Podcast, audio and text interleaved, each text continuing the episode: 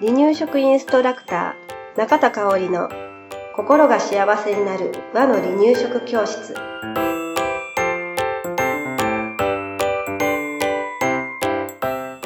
第147回です。番組アシスタントの山本智子です。よろしくお願いします。はいよろしくお願いします今日はね、えー、ここ4回ほど食材で攻めておりますが、はい今日も食材で攻めたいと思います、はい。えーお魚うん。で私たち日本人の食卓にうんもしかすると最も上がる可能性があるお魚はい。かなと思うんだけれど、はい。鮭です。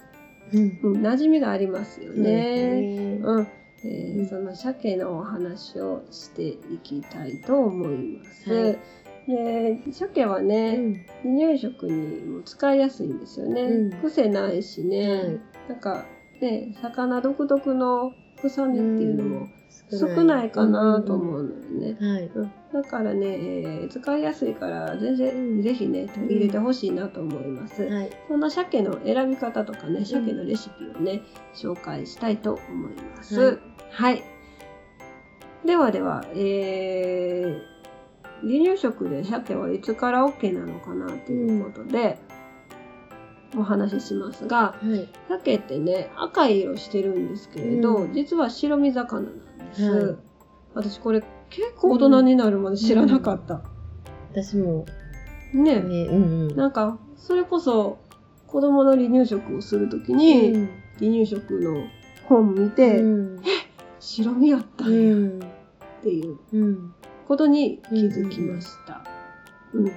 なのでね、えー、白身だったらん。初期から OK なんじゃないのって思うんですけれど、うん。実はこれは NG はい。で、えー、中期からなんですね。で、鮭油がよく乗ってるのでね、えうん。まあちょっと内臓への負担も考えて中期からということでね、使ってください。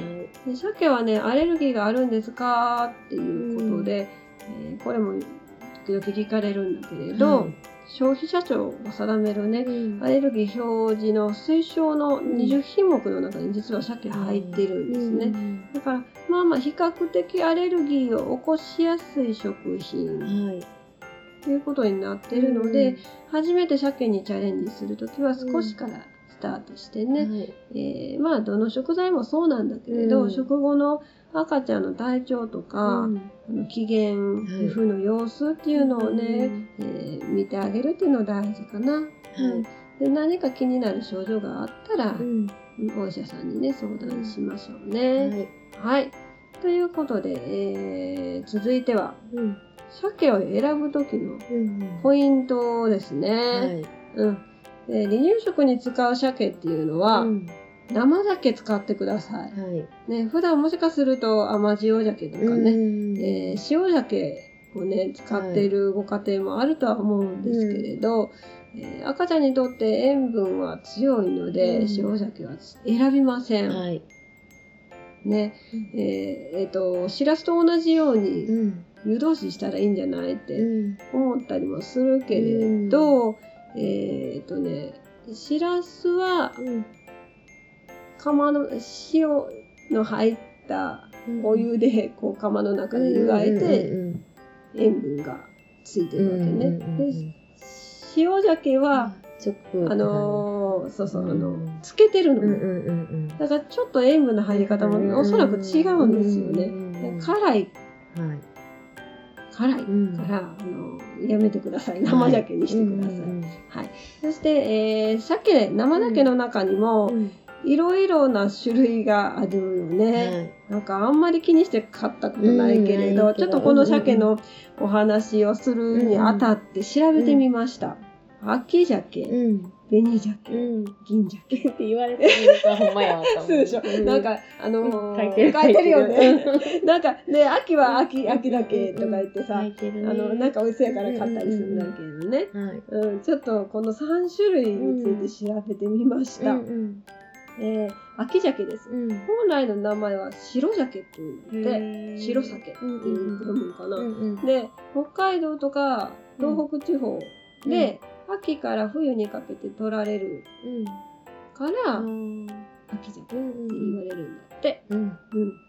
で、紅鮭。うん。えー、紅って、うん、紅っていうね、うんうん赤いっていうはい意味ね。うん。名前の通り綺麗な赤色、紅色をしているので、えー、紅鮭って言われてます。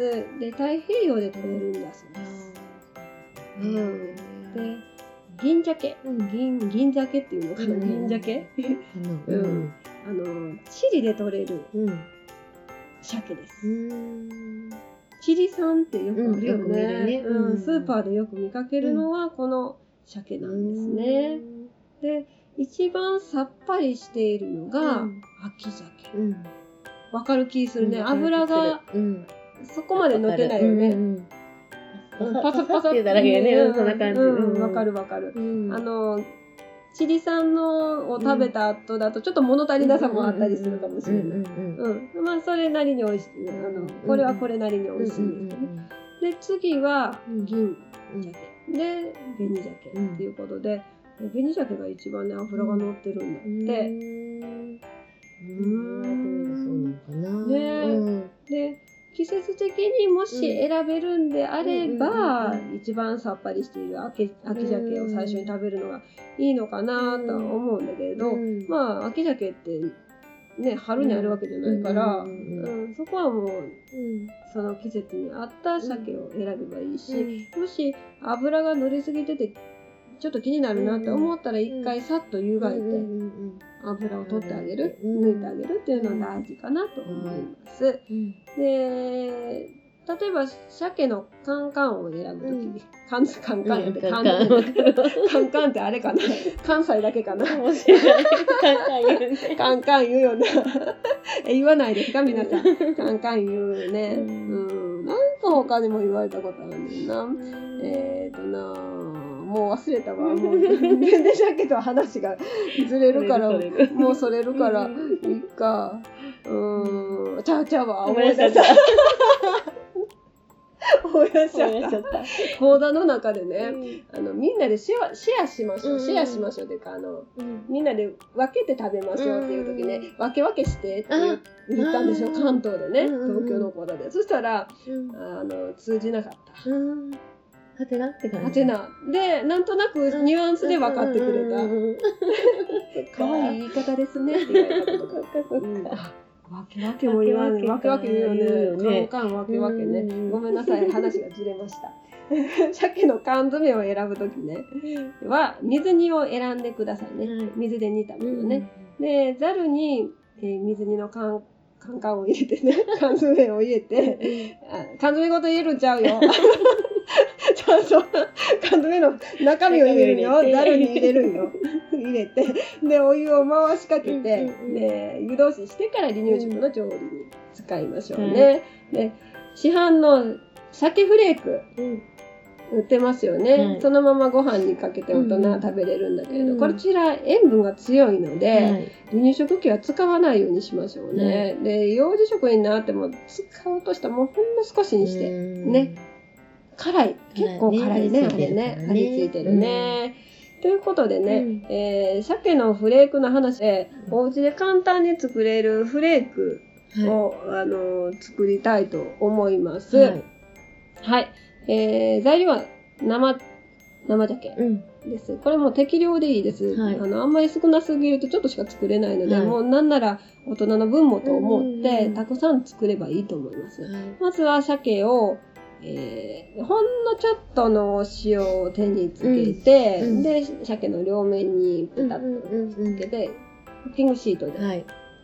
あの包みます、うん。そうすると鮭の臭みが取れるので、うん。えー10分ぐらいに進めてあげましょう、うんでそこからグリルで焼きます、うん。でしっかり焼いてうん。ほぐして皮と骨を取り除きます。はい。でちょっとこの時点で手でねしっかりとほぐしてあげましょう、うん。でそこから、えーフライパンでね軽くいるんですよ、うんうん。